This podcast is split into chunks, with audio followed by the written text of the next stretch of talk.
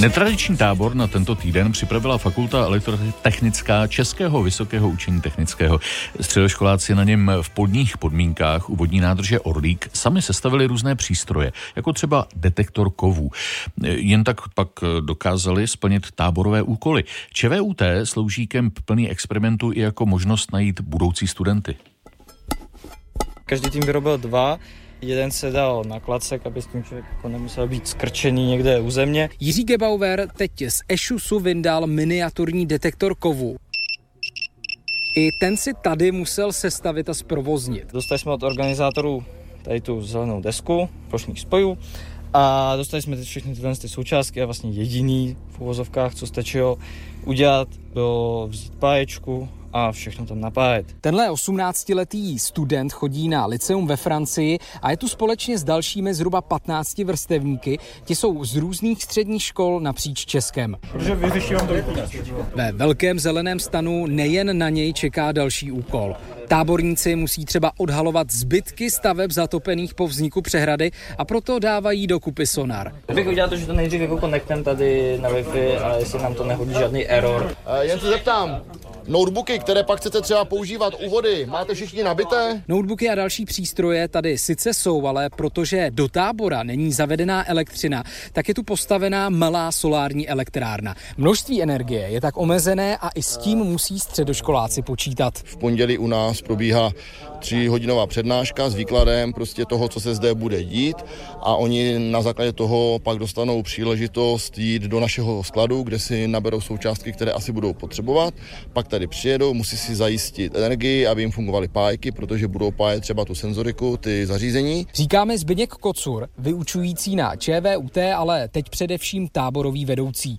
Jako praktikanti tu jsou už studenti fakulty elektrotechnické a mladším předávají zkušenosti. My právě tím letím se snažíme trošku předat to, že to, co se děje třeba na té vysoké škole, tak fakticky je i aplikovatelné do běžného života, co dokážu potom aplikovat, abych prostě něčeho dosáhnul. Uh, oranžová plus, oranžovo-bílá minus. Zhruba 60% účastníků tábora z minulosti pak skutečně na ČVUT nastoupilo. Nepřihlásí se tady vlastně každý, poněvadž třeba se tady bydlí poměrně v bojových podmínkách. V rámci ty propagace se píše o tom, že se bude různě sestavovat elektronika, programovat, takže eh, lidi se zájmem o tyhle ty věci sem přijedou. No a spojení toho charakteru a, a těch schopností vlastně dává potom do budoucna předpoklad, že ty lidi budou opravdu jako kvalitní odborníci. Doplňuje hlavní organizátor tábora a zároveň vedoucí katedry telekomunikační techniky na fakultě elektrotechnické ČVUT Jiří Vodrážka. Od přehrady Orlík Ondřej Vaňura, Radiožurnál. Měře 200 studentů z celého světa se v Praze učilo létat z drony. Dorazili jsem na letní školu multirobotických systémů Fakulty elektrotechnické ČVUT. Celý týden například pracovali se špičkovým softwarem pro autonomní řízení, který právě čeští experti vymysleli. Studenti také z drony plnili letové úkoly. Tady už vidíme, hlídá nám to všechny ty parametry, jak dron letí. Student Jiří Janoušek z Brněnského Vysoké učení technického. Jakou vzdálenost, tady vidím, že 51 metrů, 84 sekund letěl. Hlídá si minimální vzdálenosti od objektu, od druhého dronu. Vidíme, že to neprošlo, tady je failed, takže tohle je vlastně ta neúspěšná simulace, takže tady ještě musíme tak nějaké věci doladit. My se snažíme zadat tu úlohu tak obtížnou, aby třetina těch týmů to nezvládla. Chceme, aby vítěz byl opravdu špička. Vysvětluje hlavní organizátor Martin Saska z katedry kybernetiky Elektrotechnické fakulty ČVUT, že cílem této školy je naučit studenty s autonomními drony pracovat. Jsme předem ověřili, zda to řešení je bezpečné a pokud to prošlo, tak drony vzlétnou navštíví jednotlivé stožáry, které tady můžete vidět, dělají úlohu inspekce vedení vysokého napětí, udělají tam fotografii a zcela sami přistanou. V tu chvíli se vlastně měří čas. 170 převážně zahraničních studentů z celého světa od Mexika až po Japonsko se rozdělilo do čtyřčlených skupin a v nich pracovalo skoro celý týden. To je úplně ta základní spuštěná simulace. A já už tady vidím, že vám tam někde lítají i ty drony. Vystartují ve stejný čas a já právě sleduju, jestli tady ten dron dosáhl toho bodu, jestli vidí nějaký ten sloup a jestli se nedívá třeba někam jinam. Součástí jedinečné letní školy o dronech jsou také přednášky zahraničních odborníků a přestože v posluchárně na Karlově náměstí je kvůli horku téměř nedýchatelno, tak všichni poslouchají velice soustředěně. Díváme se na přednášku Alice Person University of Boston o kolektivní robotice, o tom, jak spolu mohou roboty interagovat. Letní škola je skutečně úžasná a studenti jsou fantastičtí. Svěřuje se americká inženýrka, že je skvělé vidět tolik zvědavých a nadšených lidí, kteří diskutují o nových cestách, jak se posunout dopředu. Říká Elisa Personová a s úsměvem jde vstříc hloučku studentů, kteří mají mnoho zvídavých otázek. Pro nás výzkumníky všechny je tady to vlastně ta nejlepší zpětná vazba, protože ty studenti jsou ten hnací motor. Oni dělají ten výzkum a my máme možnost takhle ovlivnit relativně výrazně ten směr výzkumu celosvětového. I proto podle docenta Sasky tady elektrotechnická fakulta dává k volnému použití svou špičkovou platformu pro autonomní drony, se kterou vyhrála poslední neoficiální mistrovství světa. Z letní školy multirobotických systémů v Praze Eva Kézrová, Radiožurnál. Na Radiožurnálu posloucháte experiment. Už deset let brázdí povrch planety Mars vozítko Curiosity. 6. srpna 2012 přistála sonda na povrchu planety a na Zemi se začala dostávat první data. Zhruba 900 kilometrů vážící rover vyjel do Galova kráteru. Úkolem mise bylo například zjistit, jestli jsou anebo v minulosti byly na Marsu podmínky pro vznik života. U telefonu je popularizátor astronomie a kosmonautiky Martin Gembec. Dobré dopoledne. Dobrý den. Splnilo vozítko Curiosity cíle, které před deseti lety mělo. Jaká data na Zemi posílá? Eh, vozítko bez pochyby splnilo ty úkoly. Ono se vědělo, že přistálo v místě, kde kdysi na Marsu byla tekutá voda, ale proskoumat, jaké měla vlastnosti, zda byla vhodná k životu a případně jestli tam nejsou nějaké látky, které by měly s životem něco společného, to byl asi takový hlavní úkol téhle laboratoře. Za těch deset let eh, nastaly situaci, kdy se týmu celého projektu doslova tajil dech, ať už v tom pozitivním nebo možná negativním slova smyslu? Eh, možná, když to spojíte obojí dohromady, tak už samotné přistání, takzvaných sedm minut hrůzy, to bylo samozřejmě ten nejnapínavější a zároveň nejúlevnější okamžik, kdy jsme prostě viděli, že ten šílený manévr pomocí létajícího jeřábu s raketovými motory se podařilo. Všech šest kol se dotklo povrchu, takže to je právě ten dnešní den, to je těch deset let zpátky, které jakoby oslavujeme. Mm-hmm. No a potom samozřejmě následovaly ty objevy, že, které přinesly prostě ty výsledky o tom, že tam tekla ta voda, že tam byla jezírka, že tam byly příznivé podmínky k životu. Pojďme si připomenout, jak kuriozity vypadá, jakou rychlostí se vůbec dovede po povrchu Marsu pohybovat. Tak je to rover o velikosti, řekněme, výšky 2,5 metru. Je to v podstatě takový malý osobní automobil, ostatně i ta hmotnost, jak jste říkal, tomu odpovídá. Má to šest kol a jezdí to velice pomalu. My tomu dáváme příkazy, že vlastně mu řekneme, ale dneska nám popojeď tamhle nějakým směrem, když to bude dobrý, tak ještě jeď kus dál a orientuj se podle okolí, co uvidíš ale jede rychlostí v centimetrech za minutu, jo, jakože prostě velice pomalu a za den ujede třeba desítky metrů. Vozítko umí sbírat ty vzorky, dokáže je přímo analyzovat eh, na palubě? Ano, tohle je totiž eh, Marsovská laboratoř. Eh, v tom správném zadání znělo Mars Science Laboratory a pak se to přejmenovalo tedy na Curiosity. Takže ona má e, PEC třeba, která dokáže zahřát ty vzorky na vysokou teplotu a z těch uvolněných e, plynů právě udělat e, analýzu pečlivou a podobné přístroje přímo v těle. To znamená, ona odebere vzorky pomocí robotické paže, vsune je jakoby nasype do sebe sama a proskoumá. Takže to je opravdu velice komplexní přístroj. A co bude s projektem dál? Pohon roveru má vydržet maximálně 14 let. Co od něj můžeme ještě čekat? No to vozítko se snaží pořád dostat výš a výš eh, v takových usazeninách. Tam je takový zvláštní místo v tom kráteru uprostřed, že se tam postupně usazovaly uh, látky, tak jak tam přinášela je voda. Takže uh, je tam takový vysoký kopec a ona je teďka v takových údolích na úpatí toho kopce. Takže cílem je dostat se postupně výš a výš a vy můžete tím zkoumat různě starou historii Marsu, podle toho, v jaký výšce se zrovna nacházíte protože není v podstatě kam spěchat. V dalších letech se bude takhle postupně popojíždět a zkoumat různé geologické vrstvy. A sám jsem eh, zvědavý, já jsem si troufl takovou odvážnou předpověď, že to vozítko bude fungovat možná ještě dalších eh, deset let, ale to už berte opravdu s rezervou, protože samozřejmě je určitá životnost eh, toho radioizotopového generátoru, který mu dodává energie a teplo a jiná věc jsou pak zase životnost dalších prvků. Tak třeba si to za těch deset let řekneme, uvidíme. Martin Gembec, popularizátor astronomie a kosmonautiky v dnešním experimentu. Děkuji, nashledanou. Díky za pozvání, nashledanou. Ve výzkumu léku je důležitý startovací bod, kde začít vytvářet účinnou látku. Německý biochemik Herbert Waldman se ve svém výzkumu inspiruje přírodními léky, které lidé používají tisíce let. Radiožurnálu a magazínu Experiment poskytl exkluzivní rozhovor. Nabídneme vám ho za pár minut. V následující půlhodině našeho vědecko-technologického magazínu vás ještě zavedeme na jich Čech. Tam totiž až dvojnásobně vzrostl počet onemocnění způsobených klíšťaty. Proč? Na to vám odpovíme za chvíli. Vezmeme přírodní účinnou látku, rozložíme ji, trochu pozměníme a složíme zpět. To je recept, podle kterého vyvíjí nové léky biochemik Herbert Waldman z Institutu Maxe Plancka v Dortmundu. Ve svém výzkumu navazuje na přírodní léky, které lidstvo používá tisíce let a vytváří z nich něco úplně nového. Exkluzivní rozhovor poskytl našemu vědeckému redaktorovi Martinu Srbovi.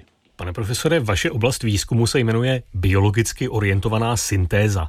Dá se říct, že to jsou látky, které příroda mohla vytvořit, ale zatím je nevytvořila? Svým způsobem ano. Na jedné straně by je příroda mohla vytvořit a bude toho schopná. Na druhé straně se díváme, jak to příroda dělá a uděláme to podobně, jako přírodní sloučeniny. Aspirin je velmi blízký přírodě. Základ aspirinu najdeme v břízách. Chemici ho ve své době trochu modifikovali. A teď je aspirin nejúspěšnějším lékem všech dob. Aspirin je ale poměrně starý lék. Sice ho nepoužíváme tisíce let, ale také to není výkřik poslední doby. No, it's not, I agree. Není, souhlasím. V té době ho vytvořili náhodou a měli štěstí, protože aspirin má jen málo vedlejších účinků. Dnešní léky se objevují jinými způsoby, ale to zásadní uvažování, když to příroda dělá, může to být dobré a léčit nemoci, to je pořád. Still valid. Kdybychom porovnali ty léky inspirované přírodou a jiné druhy získávání léků, jaké jsou potom výhody a nevýhody? Když vytváříte molekuly léků, vždycky je otázka, kde začít. Je to ten výchozí bod a lékový průmysl často začíná tam, kde vědí, že to nějak zabírá. Buď mají nějakou sloučeninu, která funguje dobře, nebo hledají sloučeniny, které vykazují aktivitu a pak vycházejí odtud. Já říkám, příroda vytvořila takové molekuly, aby působila na lidské tělo. Někdy to nemoci způsobuje, ale jindy to může vést k léčbě nemocí. A když to příroda vytvořila, tak si to vezmu za výchozí bod. V tuhle chvíli ale ještě nevíme, jaké to bude mít vedlejší účinky. Ty vyplynou až časem. Ale přece jen mají ty léky inspirované přírodou nějaké výhody oproti ostatním? I can't answer, I don't know. Nevím, nemohu odpovědět. Není lék bez vedlejších účinků. Jsou tu vždycky.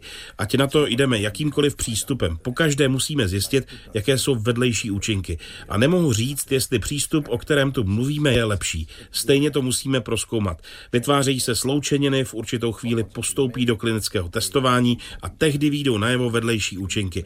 Mezitím je řada pojistek a rovnovách, jak zamezit vedlejším účinkům. A to platí pro všechny všechny přístupy. Našli bychom látky inspirované přírodou i mezi léky proti covidu? Not that I would know. There is only one. Nic, o čem bych věděl. Máme jen jeden lék proti covidu, jednu sloučeninu od Pfizera, která vznikla úplně jiným přístupem. Podívali se na protein viru, který má určitou funkci a řekli si, podíváme se, co dělá a vyvineme látku, která ho zablokuje a byli úspěšní. Biologicky inspirované to nebylo a musíme Pfizeru pogratulovat, že se jim to podařilo během měsíců. Obvykle to totiž trvá roky. Byla to skvělá práce. Znám od nich několik lidí, kteří na tom pracovali a jsou to opravdu dobří vědci. Lék od Pfizeru, o kterém mluvíte, Paxlovid, je teď v podstatě jediný široce používaný antivirotický lék proti covidu v Evropě. Proti covidu se ale používaly také protilátkové léky podle našich vlastních protilátek. Ty byly inspirované přírodou? Jsou vyvinuté podle imunitního systému člověka. Imunitní systém rozpoznává vetřelce, rozpoznává struktury, proti kterým chce bojovat. A farmaceutický průmysl využívá této vlastnosti, aby vyvinul protilátky, které vyrábí externě, aby šly po strukturách, které chceme zastavit. To je jeden z nejúspěšnějších přístupů k vývoji léku za několik desetiletí. Mohou se protilátky stát základem pro další výzkum? Samozřejmě, protilátkami se zabývá intenzivní výzkum. Někdy se kombinují s přírodními produkty. Máte třeba velmi toxický přírodní produkt, který nemůžete použít jako samotný lék. Můžete ho ale spojit s protilátkou, která ho navede k určité buňce nebo orgánu. Chrání ho, aby nedělal něco nevhodného a na správném místě ho uvolní, aby plnil svůj úkol. Používá se to k léčbě rakoviny. Ty sloučeniny jsou velmi toxické a zabíjejí. A zabít potřebujeme nádorové buňky. Dodává biochemik Herbert Waldman pro magazín Experiment. Martin Srb, Radiožurnál. Aktivita klíšťat na jihu Čech je v letošním roce znovu vysoká. Jeho čeští hygienici od nového roku zaznamenali už víc než 280 potvrzených případů onemocnění způsobených těmito parazity. Je to téměř dvojnásobný počet ve srovnání s Loňskem. Ochrana před klíšťaty je přitom velice jednoduchá. Tady máme na ukázku zkumavky, ve kterých máme samce, samičky, nymfy a larvy. Všechna vývojová stádia klíštěte obecného mi ukazuje parazitolog Václav Henik. Nejčastějšími přenašeči limské boreliozy i klíšťové encefalitidy jsou nymfální stádia, případně dospělé samice. Výskyt onemocnění, která způsobují klíšťata, může ovlivnit několik faktorů, dodává Václav Henik zejména klima, vlhkost, teplota, ale pak je to samozřejmě i vliv eh, té samotné aktivity člověka. Pokud lidi hodně chodí do přírody, tak těch případů je více. Potvrzený počet onemocnění způsobených klíšťaty je sice ve srovnání s loňskem dvojnásobný, ale s těmi dalšími předcházejícími lety standardní. Způsoby ochrany před těmito parazity zůstávají podle ředitelky Krajské hygienické stanice Jihočeského kraje Kvetoslavy Kotrbové neměné. Je třeba se nechat očkovat, používat v přírodě repelenty, hodně oblézt do přírody, po návratu je třeba zkontrolovat kůži, vysprchovat se, vyprat prádlo, přisáté klišťata odstranit a místa vydezinfikovat. Tato opatření jsou prevencí i proti dvěma dalším druhům klíšťat, které vědci zaznamenali na území České republiky v posledních letech, doplňuje Václav Hénik. Jedná se o pijáka lužního, může přinášet některé patogeny zvířat. Dalším druhem klíštěte, které se na naše území občas dostává s tažnými ptáky, je klíšť obroubený a teoreticky může přenášet některá tropická onemocnění. Vzhledem k tomu, že se na našem území zatím objevila jen ve čtyřech evidovaných případech, riziko nákazy od těchto klíšťat je minimální. Jitka Cibulová, Vokatá, Radiožurnál. V polovině září bude v Praze největší mezinárodní konference zaměřená na inkluzi Diversity Summit. Zúčastní se ho kromě jiných Petra Kotuliaková, zakladatelka Združení ITVIT, která se na Slovensku zaměřuje na edukaci a zvýšení počtu žen v technologiích. Jinými slovy, pomáhá vytvářet prostředí, ve kterém se IT stává stává přístupnějším většině žen. Ostatně název združení znamená IT v IT. Petra Kotuljaková je teď u telefonu. Dobrý den. Dobrý den, pozdravujem poslucháčov. Proč podle vás prospěje IT prostředí větší zastoupení žen? No ja by som možno ešte s vašim dovolením rozšírila nie, že len IT prostrediu, IT firmám, ale celkovo ekonomike a prečo potrebujeme viac žien, tak jednoznačne kvôli diverzite a teda kvôli väčším ziskom, kvôli väčšiemu benefitu, ktorý firmy môžu vytvárať, pretože každá firma, ktorá vytvára nejaký produkt, ak tento produkt je vytváraný iba nejakou homogénou skupinou ľudí, tak naozaj odzrkadluje potreby iba tejto malej skupiny ale keďže ženy nám tvoria polku spotrebiteľiek na trhu, a my potrebujeme, aby oni sa podielali, aby oni participovali na vývoji jednotlivých produktov, jednoznačne preto, aby aj tie produkty boli určené pre ne. Tvrdíte, že automatizace ohrožuje pracovní pozice zejména žen. Můžete to vysvětlit, proč a co s tím? A, tak z môjho pohľadu najväčší problém automatizácie je v takom nepochopení, že čo to znamená. Častokrát, keď sa rozprávate s ľuďmi, tak e, a poviete im automatizácia, tak predstavia si tie veľké výrobné pásy, na ktorých stroje strihajú e, plechy od automobilov. Ale problém je ten, že toto nie je všetko automatizácia a častokrát žien sa dotýkajú presne procesy, ktoré budú zautomatizované napríklad v účtovníctve. Zoberme si, že voľa kedy v bežnej účtovnej firme ste mali desiatky ľudí, ktorí spracovávali mzdové podklady, účtovné výkazy, faktúry. Teraz tam máte jedného človeka. Jednoducho všetko už e, za vás uh, spracovávajú systémy a softvery a toto boli všetko pozície, ktoré boli obsadzované ženami. A častokrát to boli pozície menej platené, A napríklad v hotelierstve, ďalší príklad, už častokrát teraz, keď prídete sa ubytovať, tak na recepcii nikoho nestretnete, dostanete do mailu jeden PIN kód. A práve toto je problém pre ženy, že tieto pozície budú zanikať. V roku od takých 10-12 rokov polovica z nich je odhad, že zanikne. To znamená, že práve ženy prídu o prácu, ak naozaj nezačnú si trošku upravovať svoje pracovné zručnosti. Za něco možná překvapivě v Bulharsku je zastoupení žen v IT, že se k tomu vracím 33%, tak evropský průměr je 17%. Čím to, že ačkoliv se do podpory většího zastoupení žen v této oblasti investuje asi dost prostředků, zatím se snaha zřejmě míjí účinkem. Máte pro to vysvětlení? To Bulharsko ste spomenuli dobre, ešte aj Rumunsko má v podstate takéto vysoké percentá tak jednak tieto krajiny veľa investovali počas uh, období komunizmu do toho, aby dievčatá viac motivovali k štúdiu technológií, ale napríklad konkrétne Rumunsko malo veľmi silné uh, dotácie a daňové úlavy pre ľudí, ktorí pracovali v IT sektore. To znamená, že tuto bola taká aj veľká pomoc zo strany štátu, ktorí dávali naozaj úlevy ľuďom, ktorí robili v tomto sektore a tým pádom pritiahli naozaj aj veľmi veľa žien, ktoré tu začali pracovať.